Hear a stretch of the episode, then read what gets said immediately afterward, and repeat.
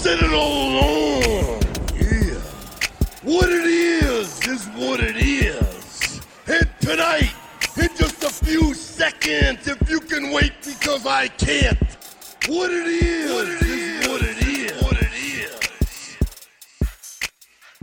What up, what up, fight fans? Welcome back to episode 233 of the Tale of the Tape Boxing Podcast here on the Boxing Rant. I'm Kenny Keith, and I'm joined as always by Vince Cummings. What up, Vin? What's going on, brother? After uh, yesterday's just uh, beautiful performances from Gojira and King Kong, boy, boxing's on a high after last night, my friend.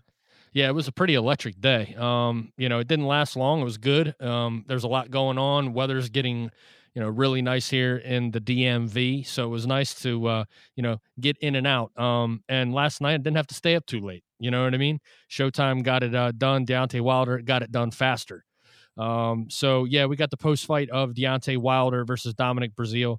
Uh, Gary Russell Jr. in his annual uh, performance. Uh, the World Boxing Super Series from Glasgow, Scotland. Um, Ivan Baranchyk versus Josh Taylor and Emmanuel Rodriguez versus the monster Naoya Inoue. Um, and you know what? As far as fight preview goes, there's not much coming up next week. There's a couple matchups, but nothing worth diving into here on the Tale of the tape. So we're going to address the action that was. But we appreciate all of you tuning in once again to the 233rd episode of the Tale of the Tape Boxing podcast here on the Boxing Rant. Be sure to subscribe to the show on iTunes, Spreaker, and Spotify, and drop by the Boxing Rant YouTube channel today. Follow us on Twitter at Vince Cummings81 and at Kenny Keith Jr. All right, Vin, let's get right to it. From the Barclays Center in New York last night, it was the return of the Bronze Bomber, uh, seeking bodies as he squared off against Dominic Breazeale uh, to defend his WBC heavyweight title.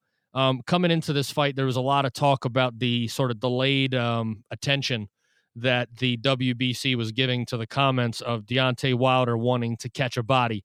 Um, this personal uh, back and forth um, that you know started with a melee and a uh, just verbal attacks on family members, and this thing just got heated. Um, you know, over time, uh, and finally these two were able to get in the ring with one another.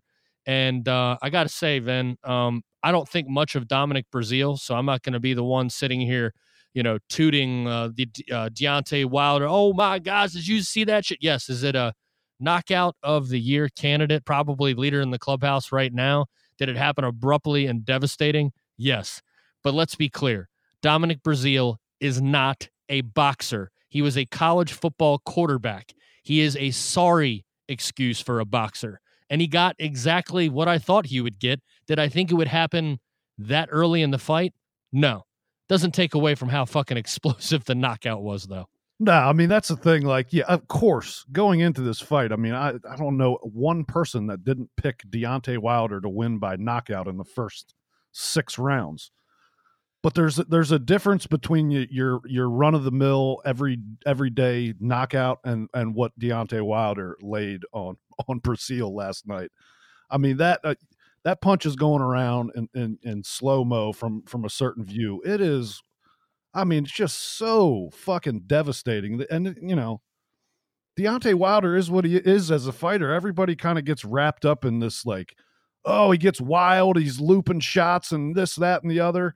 Yeah, he fucking does. His skill set is garbage for the most part, except for this guy has maybe the best one two in boxing right now. And it comes with blazing, blazing speed. Now, I don't know what the fuck Breazeale was doing, throwing these lazy ass left hooks out there. It was some of the sorriest, like, dude, what kind of lead left hook is that? You are, you're a huge man. You're throwing that. I mean, I can throw a lead left hook harder than that. So, you know, it was easy work for Wilder but but all that being said, man, when when when you're a boxing fan and you tune into fights on, on Saturday night, you know we all love to see the skill and, and you know the beauty uh, uh, of some of the best boxers in the world when they go to work, the technicians. But let's not let's not sugarcoat what we actually want when we come to watch a fight. We come to see somebody get knocked the fuck out, and that's what Deontay Wilder did, man. Yeah, I mean, look, I agree with everything that you said about Deontay Wilder's overall skill set, I think at this point in time, we don't really need to talk about that anymore. It speaks for itself, right? Yeah. Uh, you know, I, I I think the what would have been worse for Deontay Wilder was going rounds with this guy because, like you said, w- whatever those things that uh, Dominic Breazeale was, I guess, um, you know, posing as punches in the ring. I mean, they were sorry, dude. They were so sorry. Like you couldn't even focus on the punch. They were so slow and weak. All you saw was like that underarm, like flab jiggle. You know what I'm saying? Like that's all you could see. It was like almost like it was in slow motion, like his punch was coming, and you just see this bag of fat just going. Look like look like your mm. grandma's arm, Ken. Exactly. Ex- exactly. Look like my grandma reaching for a Diet Coke. Um, you know, look, so Deontay Wilder did what he should have done. I'm glad he didn't fuck around with this guy. I'm glad he just went in there and blasted him out because that's the statement. We know that Breazeale is nothing more than a warm body in the ring, but don't don't don't play with your food. You know what I mean? Don't play around. Don't try to pretend like, look, guys, let me show you like these new boxing moves that I learned. No, no. He went in there and, and did exactly um, what he needed to do. And look, is it a is it a statement? I don't know, man. With the division in the heavyweight uh, uh, division right now, you know, between the entities, the three best heavyweights being on separate networks, uh, you know, separate uh, promotional entities. I don't I don't know what kind of statement it makes. What I do know is is that Luis Ortiz is probably like, man, I should have taken that seven and a half milli to take on Anthony Joshua. I don't know if I want to rematch with that. You know what I'm saying? Yeah, and, and you know, you know, it was more telling than anything was the comments from Wilder in the ring after the fight. And there's also a uh, there's an interview floating around with Shelly Finkel. He's he gets interviewed by Sky Sports, I believe. And I, I would suggest anybody go watch it because it's he, he says he makes some very telling statements about uh, you know the future of the heavyweight division and uh, you know where we stand as far as a Joshua Wilder fight goes. Because yes, do we, does everybody want to see Joshua Fury rematch, or I mean a Wilder Fury rematch? Absolutely, one hundred percent. But the fight at heavyweight and has been for you know two years now is Wilder Joshua. So you know these comments that they're making, and I get what they're doing. You know, it's all positioning, it's all talk, it's all whatever. But it just, as a boxing fan, you got to sit back and go, oh, God. Here we fucking go. Um, so it's not happening next, right? We know, obviously, as much as Luis Ortiz was featured in, uh, on Showtime last night, it's pretty clear what's coming next. And we pretty much knew that going in. I mean, when Ortiz turned down that $6 million, he turned it down because his advisors and the PBC and that management group said, look, we need you for our guy later this year. And you losing to Joshua ruins that. And we don't have anybody else. You know, one thing that happened with Wilder last night is, you know, his profile may not be raised anymore amongst diehard boxing fans because we know, we knew that was going to happen. We know the power that Wilder possesses, but a knockout like like that makes its rounds across all media in all countries and everybody sees it. And there's going to be a bunch of people that are now intrigued by what Deontay Wilder was able to do last night and wanting to watch his next fight. So it couldn't have been any for the business of Deontay Wilder and and Shelly Finkel and, and where they where they stand in the heavyweight division. It couldn't have gone any better. I guarantee you, Shelly Finkel had a fucking smile from ear to ear after that fight, knowing that his guy delivered I mean, he's he, you know, he's taking a chance on holding out and you know everything you hear them talking about after the fight. We're not going to take we're not doing anything on their terms. We're going to do it when we want to do it, how, you know, how we want it. This is not about them. This is if you want to make a fight, you're going to want to you're going to have to negotiate, not tell us here's what you're getting. And, and and it couldn't have gone any better for them uh, for a business aspect moving forward, but I couldn't care less about any of that just fucking make the fight, man. I mean, there's no reason to be dancing around, uh, you know, all these shitty fucking fights where we know the outcome. It's the worst. It's the worst, worst part of boxing right now, and you got it in the freaking co-main fight, which was the biggest joke I've ever seen. I, I can remember watching in the last three years with Gary Russell. and Kiko Martinez. Those fights are doing nothing but hurting the sport of boxing in the long run. Thank God, for our sake, that that fight didn't drag out and Wilder was able to spark him and ice him out in two and a half minutes. Because anything beyond that, it's it becomes just annoying and monotonous and just boxing. There's too much of it in boxing right now. So I'm just glad that that, that Wilder was able to do what he was able to do last night. Yeah, I mean, look, he he, he definitely raised his profile. Um, not amongst you know diehard fans. It's like you just said, like eh, these matchups to people that that pay you know too close attention to the sport, it does. It gets monotonous, and you get and you get tired of it, and you're like, "Geez, I mean, come on, just make the fucking fight." But the truth of the matter is, like you said, dude, ESPN led with the knockout on. I mean, it was it was the first thing, right? Led with Deontay Wilder, Dominic Breazeale, dude. It was one of the leading stories on FoxNews.com. I mean, it was everywhere. C- the knockout was everywhere. CBS Sports, uh, yeah, all over the place, man. Everybody, uh, everybody this morning woke up. If you didn't watch it, you're seeing. That's one of the first thing you're seeing as a sports fan as to what happened yesterday in the world of sports. Period. And now the people that don't have any backstory, that don't know about Deontay Wilder's really suspect resume, you know what I'm saying? Like, like about about his lack of of overall boxing skill, people want to see a fucking train wreck. You know what I'm saying? They want to see an explosion. They want to see a fight. Remember when, when, dude, when the internet video streaming first started, what did people go on and, and, and want to watch? I'm talking about pre YouTube. They wanted to go on fucking E Bombs World and watch, you know, bum fights. You know what I'm saying? They wanted to go on there and watch, uh, uh, what's his name? The the the the big black dude that that fought in the UFC for a minute. I can't uh, remember. Uh, Ki- Kimbo Slice. Yeah, Kimbo. Remember? Yeah. Kimbo Slice fighting in somebody's backyard. Like that's what people gravitated towards. You know, it's like the first time like anybody ever streamed, hey, hey, hey you got to check out this video. Right. And this guy got this guy walking up to a, a Burger King drive through where there's a fucking homeless drunk leaning up against the menu board.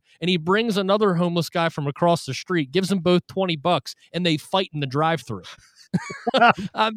You know what I'm saying? Like people just gravitate towards anything that it's the bloodlust. They they froth for it, and they can see a guy like Deontay Wilder, um, and and you know they can relate to Deontay Wilder. He's an American heavyweight. It's not traditional, okay? Like I'm not so sure that Deontay Wilder even means the things that he says about catching bodies because it seems it seems forced. It seems WWE persona, which is fine if that's what you got to do, you know, to sell yourself and and and to make your persona. It's not anything like Mike Tyson back in the day. Mike Tyson meant everything that he said. Mike, you know what I'm saying? Yeah. Like there were there were screws loose. Mike Tyson's trainer used to hypnotize him to make him mentally a killer. Literally used to hypnotize him to brainwash him so he had a certain disposition going into fights. Deontay Wilder, you can tell that it's not natural, that that that that he's working into this persona. And as it speaks to, you know, uh, those comments, I want to be very clear. I made I made uh, uh you know some comments on Twitter tagging the WBC and uh, Mauricio Sulaiman um, for their hypocrisy about about Deontay Wilder's comments. Everybody, you need to understand this. I don't give a shit about what Deontay Wilder said had nothing to do with Deontay Wilder at all. My point was simply this the WBC is the biggest virtue signaling body of trash in professional sports. Okay. These Mauricio Sulaiman pretends to be like the fucking steward of righteousness when it comes to boxing. All right. He tweets out a picture of Tony Harrison and Jermell Charlo. All right nose to nose. Looks like the two are kissing and talks about the new code of ethics and conduct. This will not be allowed anymore in boxing. it's like, hold on a second. If these if these two if these two motherfuckers want to kiss on stage, let them kiss. If if if they want to headbutt each other, if they want to talk trash, if Canelo wants to get in his Bruce Lee jumpsuit and do a karate position, like eh, it's it, that's part of boxing and you want to uh, we need to put a halt to these uncomfortable moments on stage meanwhile your heavyweight champion who's carrying your belt is saying he wants to put a body on his record That's the thing. And it took guys like me and other people saying, "Hey, hypocrites. Hey, hypocrites. Like like stop with your virtue signaling. Like stop trying to be something you're not. Stay your ass down in Mexico and maybe try to address some of the fucked up situations that are going on down there. Okay? Let's bring tourism back to Mexico. Okay? Let's stop the fucking heads getting chopped off and people getting kidnapped. And you're worried about two motherfuckers in America standing on stage, headbutting, talking shit. Give me a break. Yeah. The WB the WBC never stops, dude. They never stop. We don't need your virtue signaling. We don't need your righteousness. If Deontay Wilder wants to say something stupid, let him say something stupid. He's drawing attention to himself, which means more money in your pocket. We don't need it. Yeah, look, it, it cracks me up because to me, I'll, I'll point to a press conference that uh, Barry Bonds had when he was going through his his whole his whole roid incident and all that stuff, and he looked at the media and said, "Go, go clean out your own closet before you come looking in mine to clean out mine." And that's what I would say to the WBC: take care of your own fucking mess of a situation that is the WBC. You have no rules. You have no regulations. You operate on where you see fit, when you see fit, in a situation that requires you to bend or or break your rules for certain fighters like Canelo Alvarez. And th- just that whole situation with Canelo after testing positive, and Canelo kind of you know, oh, I'm mad at the WBC now. You know, I don't like the WBC. Fuck the WBC. They kiss ass and lick fucking feet until they get back in the good graces of Canelo. And now everything is all fine and dandy. And Canelo's the golden boy of the WBC. And Mauricio Sulaiman's wearing Canelo gear. It's just, I mean, it's so fucking, it's like, this is boxing. This these guys, I don't care what anybody says. These sanctioning bodies have always been the fucking problem because they don't operate under any, there's no, there's no rule. There's no nothing. They, they do what they want. They call their own shots. They have no regulations. It's to me, it's uh, you know, it's typical fucking WBC. They've always been the worst. They are the worst.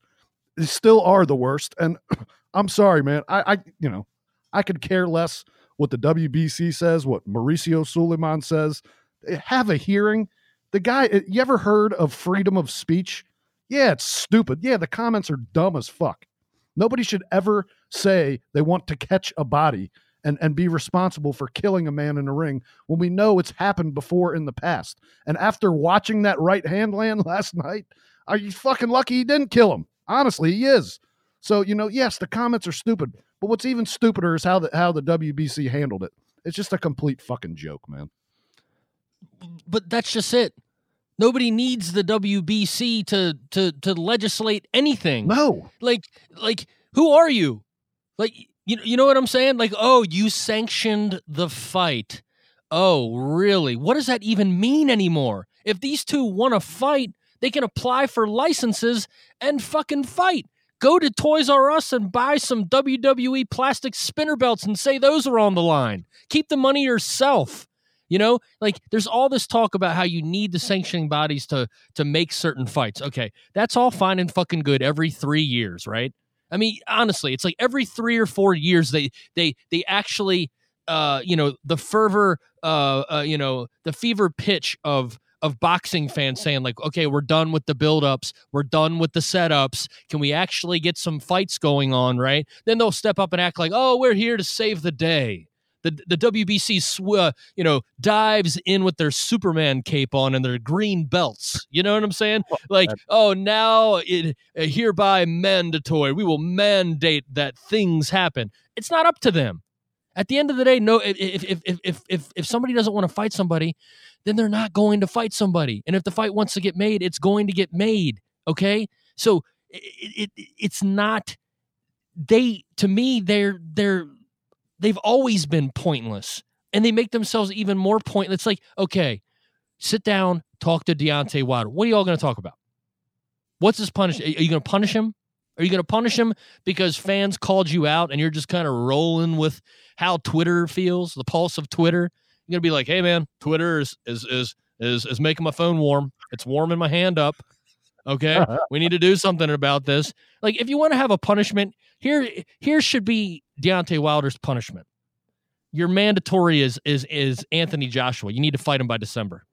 Otherwise, we're taking the belt. They'll never do it. That I know, but that's what I'm saying. Like, don't act like you have the teeth to do anything when in reality, the only thing that you can do, you will not do.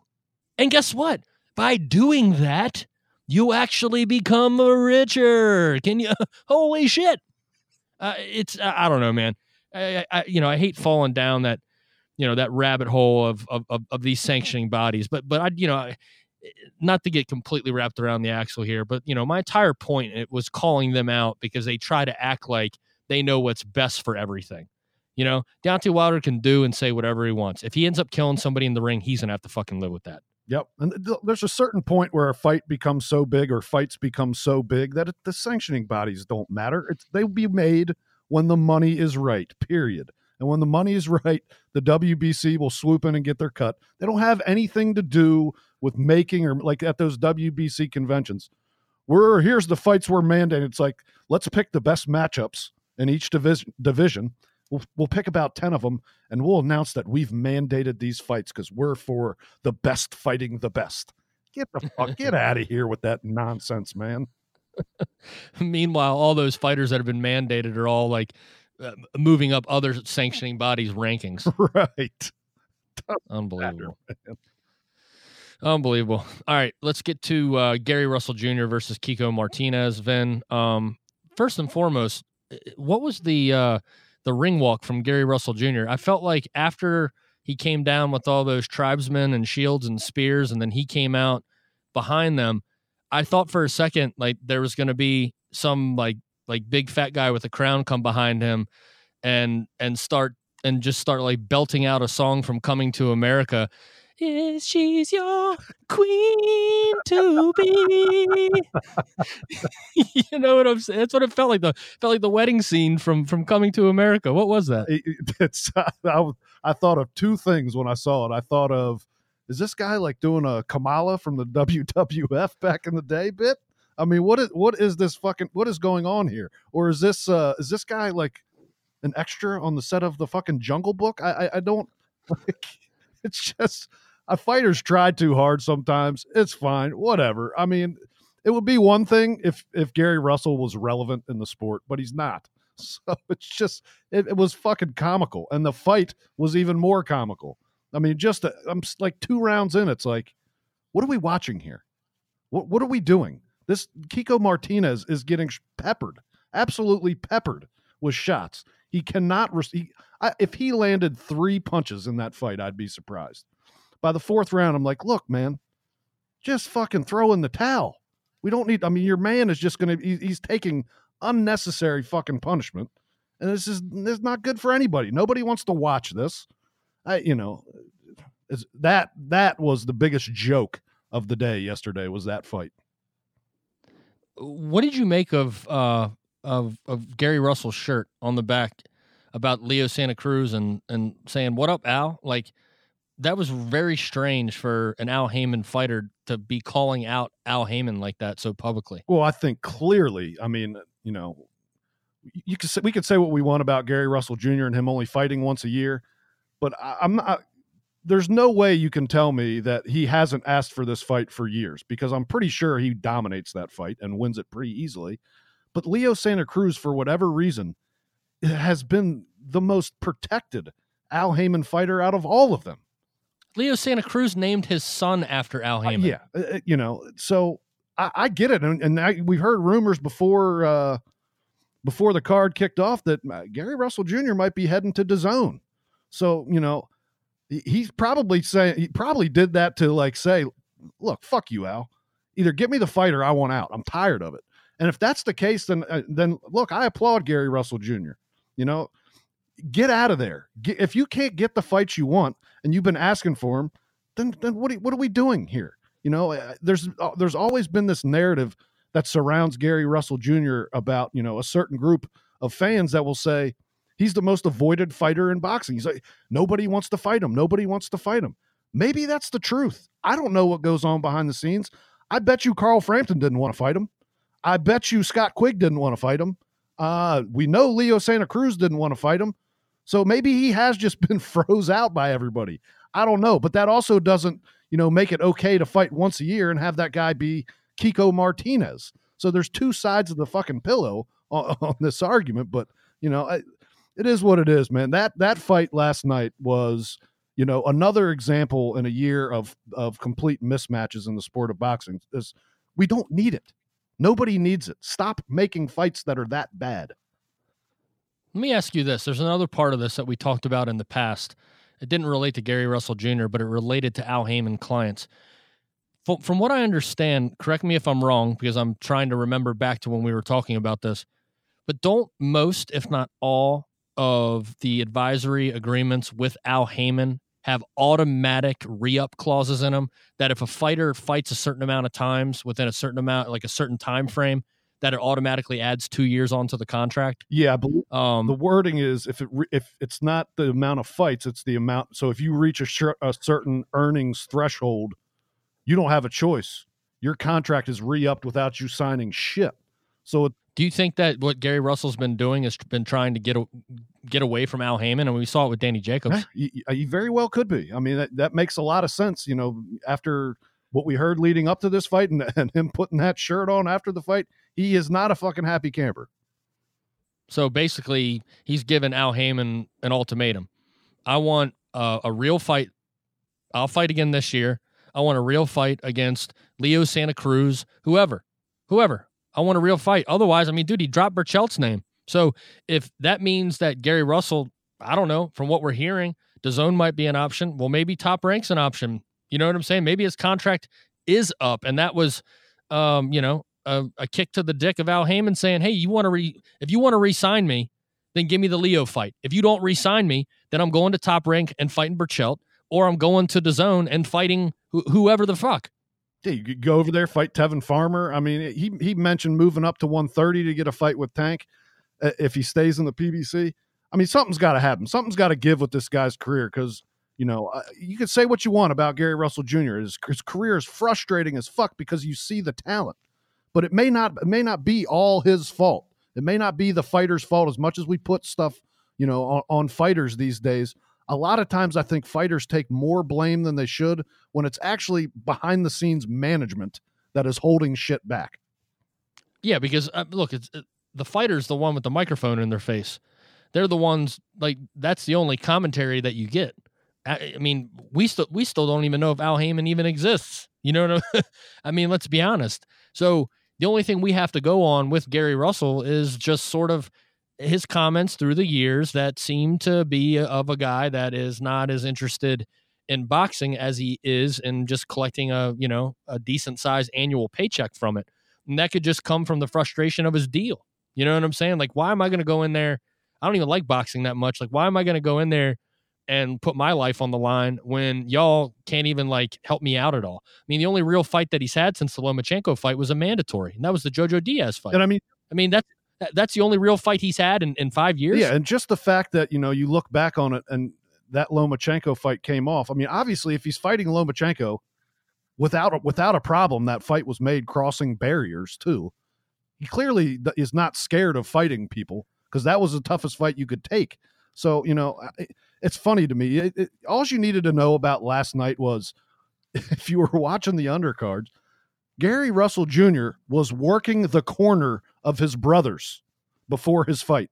he was working the corner. He had, I mean, there was nothing to worry about for him. That's how easy that fight was. he was working the corners for all the Gurries. Gary, Gary, and Gary was all together. oh man, um, yeah, you know, it's like I, uh, you know, said previously. This was Gary Russell Jr. versus the zombie version of Kiko Martinez. Um, all right, let's get to the World Boxing Super Series from Glasgow, Scotland.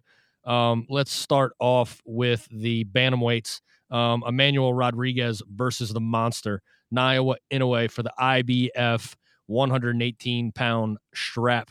Um, Vin, there was some an interesting moment in the lead up to this fight where you see, I think it was the father slash trainer of Emmanuel Rodriguez um, get in the face of Naoya Inoue's father and pushed him. Yeah. And and Inoue's just kind of like just standing there with like this like like dead eyes. Like he didn't even flinch. He just like it was almost like his eye contact was just on Emmanuel Rodriguez, like just staring at him, going, "Okay, you pushed my dad. Now you must die." you know what I'm saying? I mean, um, Emmanuel Rodriguez is a real fighter, dude, and um, you know, after the first round in that fight, I'm like, man, this thing could get explosive fast between the two of them. Like, I'm thinking, like, we could be there's a tension um, and enough good things that I saw in the first round of the fight where I'm thinking to myself, I'm like, wow, this is going to be like a fucking five round barn burner, right? And there's going to be some some bloodshed and some people dropped. And what happened in the second round, I think, gave there was like um, you know, you see this in uh, uh, you know, um, um, like graduations from like military boot camp where everybody, you know, you see 10,000 graduates stand at attention simultaneously. That was the world's penises. All, all, simultaneously in the in the second round of this fight, all went erect. all, all, stood at attention. I mean, the what Naoya Inoue literally in the second round of this fight, he compacted everything that you want to see from a great fighter. All of the every aspect, talking about putting electric, accurate appropriate power shots together, talk about body movement, head movement, footwork. It all happens so fast. Like you can go back and keep watching it and you're like, holy shit, holy shit, holy shit. Like, I, I don't think I've ever seen a fighter put so many things together simultaneously since Roman Chocolatito Gonzalez in his prime back in 2011. Yeah honest to God, I'm, I, I have not. But this came with an electricity and a thunder that literally, I mean, dude, it fucking shook the world. Yeah, uh, I would say that you know, at the pace he's on right now, he the the the electricity that surrounds this guy is unbelievable. And and you mentioned a little bit of it. His ability to be in the pocket and in the line of fire, his his his ability to to time and his accuracy on landing just the perfect shot. There's two fighters in the world right now, in my opinion, that that are able to do what he did last night and do it at, at a, just an unreal level. And it's him and Terrence Crawford. They'll be in an exchange, and the next thing you know, it's like, what, what the fuck? Oh my, what just happened there? And you and you see this beautifully placed, like the uppercut that uh, Crawford landed on uh, Benavidez, that left hook uh, that that Inoue landed yesterday. I mean, they're just pinpoint shots thrown at the right. T- it's like that. Very rarely do you get a fighter who knows how to pick his shots so fucking well, and when they pick them, they land them dead on the button. This guy is a special, special talent. Immediately, you know, everybody. I mean, you know, this isn't a, uh, you know, there a lot of times in boxing you get the prisoner of the moment type of shit. And immediately, everybody after the fight is saying, "This guy's number one pound for pound." You're going to get zero fucking argument from me on that. I, I, you know, there's there's any number of three or four fighters that you can toss in a in a in a hat and pick a name out, but this guy is, you know. W- w- you you really don't know the level like most people don't know the level of fighter that Emmanuel Rodriguez is. You could go back and watch that first round and see that he saw stuff and he he had a, a couple nice counter shots and you that's why after the first round you went oh all right this this might get this might get interesting. Uh, rodriguez ain't no fucking slouch in there. And just as soon as you start to think that this guy turns it on to another level. I, I just I, I I never ever uh, in, in the last few years have I come away from a fight so impressed, and I think everybody when in in, a, in boxing Twitter is a weird fucking place, man. But very rarely does everybody like come together as a group and fucking raise their hand in, in solidarity on something. And and yesterday they were able to do that on Inoue. I think the last time I seen that was when what's his name, uh, the UK fighter uh, Anthony Fowler got dropped a couple months ago, and everybody's like, "Finally, fuck that guy, Jesus Christ!" But uh, you know, it's it's very rare that everybody can see something special in a fighter and have no argument as to what it is. And, and right now, that's that's Inoue. I, you, you rank them wherever you want to rank them on your pound for pound list. I don't give a shit. Nobody gives a shit. The bottom line is the guy is the single most electric fighter we have in the sport right now. I mean, you're talking about he's mowed down former champions, current champions, and he does it in a matter of minutes. I mean, we're not we're not talking going deep into fights. He's got two fights that have that have gone the distance in his career. Other than that, he's fucking wiping the floor with with solid solid competition. So, so what would be more impressive to you? What Inoue did in the second round against Emmanuel Rodriguez yesterday, or Arya Stark murking the Night King? That's a tough one. Tough call. I'm gonna have to, I mean, I'm gonna have to go. I'm like- gonna have to go with Gojira. Gojira it is. um, yeah, you know, as far as uh, I'm, I'm not gonna get like wrapped up into the oh now he's pound for pound because he's the most recent Right. like impre- impression I've gotten from you know you know one of the best fighters in the world. I think that it's pretty clear now though, right? I think that that what we've seen is pretty clear, and I'm I'm gonna exclude Canelo from this because you know beating a guy that you were heavily favored over in in Danny Jacobs and beating Rocky Fielding and losing twice to Gennady Golovkin and cheating on steroids that does not qualify you as one of the best fighters in the world. I mean, And is Canelo people like very upset? I don't care. so, you know, so does that make Canelo like one of the like one of the top 10 fighters in the world? Sure. Yeah. Sure. Yeah. I I I'd- put him in the lower half. There's no doubt about it. But there's too much context to say that he's anywhere in not like like he's not anywhere close to the top 5 for me. I mean, it's it's it's it's very clear. We don't do pound for pound lists anymore, but I'm just going to tell you right now who the best fighters in the world are. And everybody else can go suck a dick. Um it's it's it's obvious, right? It's Vasily Lomachenko, it's Naoya Inoue, it's Terrence Crawford, and it's Alexander Usyk. All right. Everybody else on there has too much baggage, too much. eh, There's too much context. There's too much of everything surrounding these fighters. I mean, you know, you say, "Oh, can you? What about Errol Spence? He's got to be up there. Why? Because he just beat a fucking overrated lightweight. Oh, my, oh, Mikey Garcia's got to be up there. Why? Because he just got complete like like in like embarrassed to the point like where fighters like it's it's it's almost at the Mikey Garcia's performance against Errol Spence is at the embarrassment level of Guillermo Rigondeaux quitting against Lomachenko. I mean, let I mean let's be honest here. L- let's start separating this now, right? Let's start separating who is truly the dominant forces in the sport of boxing, and it's those guys that I just said. Am, am, I leaving anybody out of that? The four best fighters in the world. then? No, no, I don't. I don't think you are. I think most people, and I've seen it going around. Most people say the five best fighters in the world, and they throw Canelo in there as their fifth. You can do that. You can No. do that if you want. That that's fine. I, I if you if you like guys that are that have like coming off of multiple losses and that that that do drugs and you know if that's you want them ranked at the at, at, at you know at the top then you know what I am gonna have Lucas Browne's ranked fifth man okay I'm gonna rank I'm gonna rank Lucas Browne fifth because that's where Canelo falls in the spectrum of of fucking credibility in boxing Right. And you just said it right there. It's the credibility and, and it's all the other stuff that surrounds Canelo Alvarez, where it's very hard to just say definitively that you can put him there. You know, I, on a on a skill level basis, when you're watching him fight and and the way he operates in the ring, sure, yeah, absolutely, I'd say he's a top five fighter when it comes to that. But you cannot ignore everything else that surrounds it. We're not. I'm not. I'm sorry.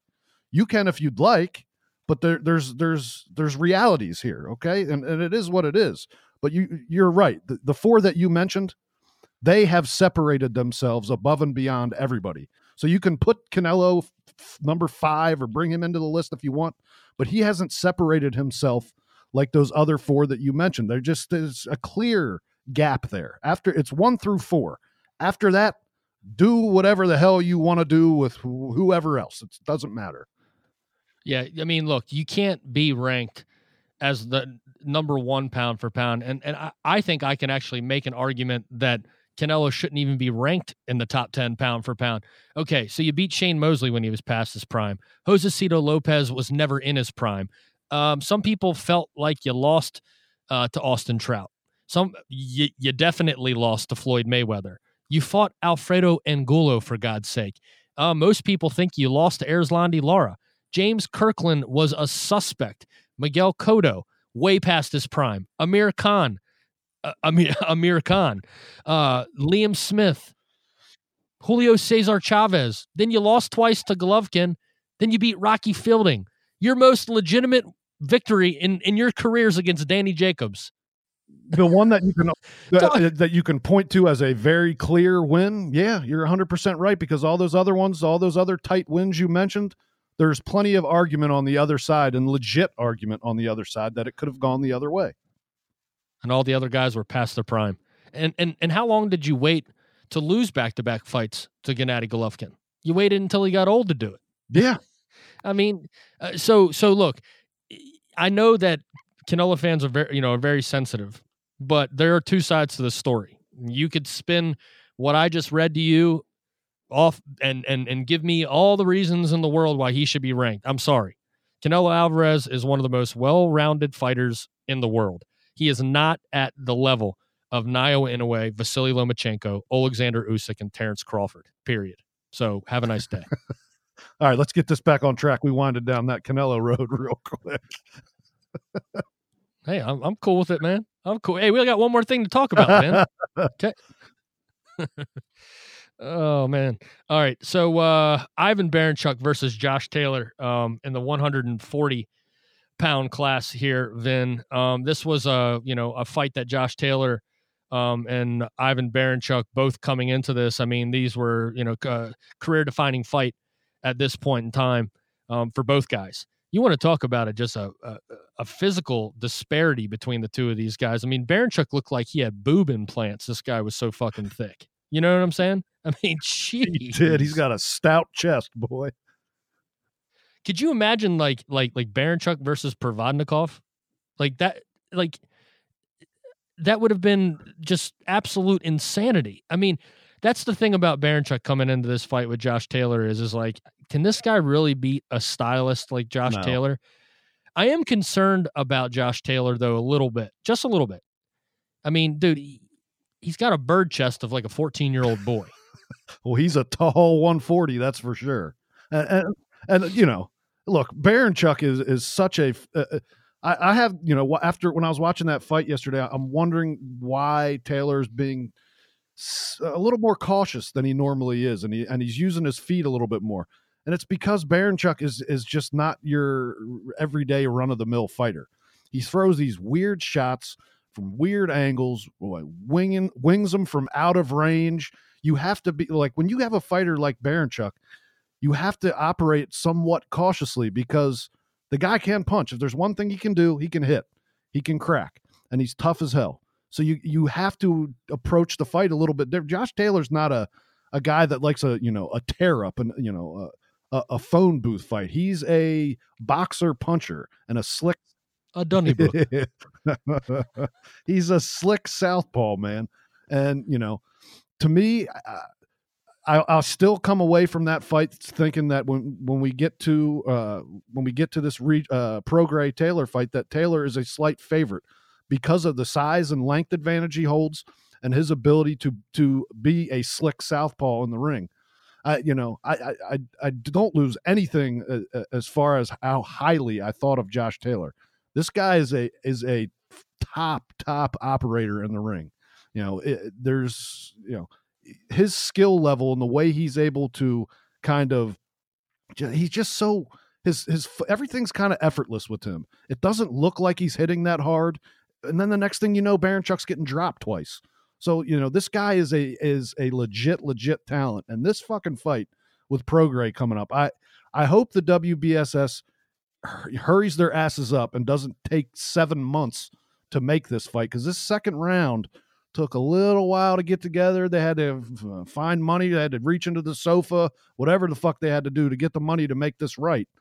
Um, you know, let's let's get this thing this needs to come to an end here before the end of the year. I don't want to be waiting into january and february of next year.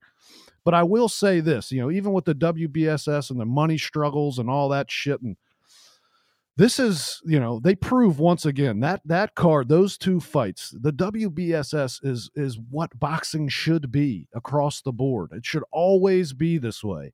It should all there should always be fights uh, from two guys and another set of two guys that lead to fighting each other. Uh, there, there's you know the direction and the and their the ability to get all these guys into these top level guys into this tournament and and have them fight is uh, it's everything that's great about boxing but it also reminds you that boxing has no clue what it's doing outside of the WBSS because uh, almost every fight you see is a complete mismatch. I mean, literally, Dick Schaefer had to wait for Cal Sauerland to pass out so he could steal his coke stash and sell it so they could get these guys paid. You, you know Absolutely. what I mean? Um, look, here's my concern. You know, we didn't talk about Inoue Donaire because, um, you know, I had to drop some knowledge on people as it regards to, you know, uh, mythical uh, rankings lists. But uh, we'll get to that in a second. But as far as Prograis and Taylor goes, here's here's my concern for both fighters. Okay. And this is why I think it's 50 50. And I don't know who I favor in this matchup. All right. With Prograis, I think he feels himself a little bit too much, right? I think he feels his power a little bit too much. And my concern is is that he's going to go after Taylor's head. And if he gets lured into thinking that he can knock Taylor out by headhunting, Taylor's going to outbox him and win the fight. Yeah. Right? Now, my my my biggest problem and concern that I have for Taylor is his physique. And he let Baranchyk touch him to the body way too much in this fight. I thought Josh Taylor did a horrible job defending his body. Horrible job. When he had his elbows down, he was not protecting the, the, the sides of his torso and his kidneys whatsoever. He had them tucked in on his stomach. And Baranchyk lit him up to the body. Go back, rewatch the fight. I guarantee you at least 25% of the punches that Baranchyk landed in this fight were to Josh Taylor's body. And if Prograis doesn't feel himself too much and go head hunting for Josh Taylor and he goes after Josh Taylor's body, Prograis going to win. Yeah, I think for the first time we saw Josh Taylor have some uncomfortable moments in the ring. And you're right. There was, there was a couple times where uh, Baranchyk landed some nice, like three, four punch hook combinations to each side of his body. And, and Taylor seemingly like was like, go ahead and do it. I, I, it was very odd almost because it was – you're right. He it, the the guard was not where it needed to be, and he was letting them land. Those will feel different coming from Prograis. I agree one hundred percent. I I no doubt in my mind he cannot take some of the punches that he took from Baranchyk, and uh, the same punches from Prograis will do more damage. And you know, he may be able to outbox Prograis, but the, the difference is, is if Prograis can withstand the punishment and and bring it right back to Taylor, is Taylor going to be able to last that twelve rounds? Uh, you know, uh, taking big shots to the body, a big shot. I, I think Taylor got buzzed at least once in that fight last night to the head as well. So, yeah, this fight got a little bit closer on paper to me. I still favor Taylor a little bit, but goddamn, if this isn't the most intriguing fight that we have right now that we know is going to happen outside of the pipe dream fights that uh, that everybody in boxing wants to see, this one's actually on paper and going to happen. There's no better fight in boxing right now that's that's on the ledger that you can go down and say is going to be better than this one. So you're so you're resigned to the fact that that Keith's going to get murked by by Manny then. What you, uh, oh, excuse me, what? That's well, you said that this was the best one, so so I just figured that you were just like, well, Dude. you know, deep down inside, you were just like, man, well, Manny gonna get no, Keith. Keith gonna get Manny with a check left hook, son coming right up into that thing and uh, say, good night. Take your ass back to the Senate floor, Manny. King Keith take it from did here. did you see the betting odds for the yeah, fight? Yeah, Thurman's a betting favorite, and guess what? I ain't I ain't surprised, Ken. I think it, it's um, Manny's even money. I saw him at plus one hundred and uh, I saw Keith at minus one thirty. So it's pretty. Yeah, I think the first ones I saw, I th- first odds I saw was Keith minus one forty, Manny plus one twenty, and I knew I I figured I'm not placing a bet yet because I figure those odds are going to flip come fight night. I think by the time some money starts coming in, Manny will be the favorite in that fight because everybody you all boxing people you talk to nobody expects keith thurman to win that fight which I, I, don't i don't blame him for a second. It's hard to pick a guy who's fought three times in three years and he's and he's fighting a legend. So you know to me that i thought the odds were strange but that's also bookmakers playing games with people you know that that's what they do. They want the early money to come here then they'll adjust the odds you know it's it's all a game. They're they they play the game too. Yeah, those odds are, yeah, you know, it's a 50 50 fight. Those odds are, um, only display the age difference exactly. between the fighters. Exactly. That's it. Um, all right, real quick before we get out of here. there's some people out there, and I, I think I even saw footage of Manny Pacquiao's mom um, doing some voodoo witchcraft uh, prayers um, for the life of Nonito Donaire, as he now has to face uh, Naoya Inoue. Um, I I don't know about this, man. I I I, I haven't seen Inoue take a Nonito Donaire 118 pound left hook, right? But Nonito Donaire is not 23, 24 years old anymore. Uh, he's 35. Um, is this should should we say a prayer before we before we sign off here today, or is this more prisoner of the moment type stuff? I mean, what do you think about Inoue versus? I Donaire? think Inoue is going to do the same thing he's done to everybody. If this fight lasts a full three, four rounds, I, would be shocked because you know what's Donaire's best punch? A left hook. Okay, he's going to have to be in range to get hit with a left hook from Inoue to land his. Who's going to get there first? You know, it's not. You know, it's not. I, I'll say this: I respect the hell out of Nonito Donaire. I look forward to the fight. I hope he does put one on Inoue's chin, and, and we and we see something that we haven't seen yet. And Inoue's got to go to a to the next gear to get a fighter out of there. But I, I just I don't see that happening. I mean, this is a formality, man. And I I don't think we need to say a prayer, yeah. but Nonito taking a canvas nap. I think it's the way that Inoue does it. Like, you know, it's it's his fatality move in Mortal Kombat, right? And it's something that you know I think we've seen, uh, you know, a bunch of respectable trainers, um, you know, in the boxing Twitter world, uh, make comment of that. Not enough fighters do, and the way that Inoue finishes you, once he hurts you to the head, then he finishes you. He saws you in half yep. to the body.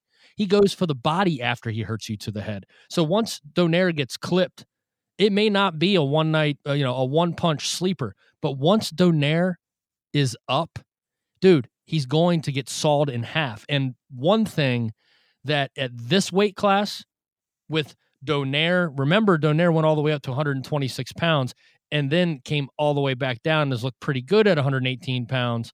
But to make 118 pounds at his age, Inoue, is going to literally pulverize Donaire's kidneys. And it, it's it's the way Inoue finishes fights, and it, it, would be advantageous, especially to an elder statesman like Gennady Golovkin, who's been criticized for headhunting, you know, over the last mm-hmm. couple years.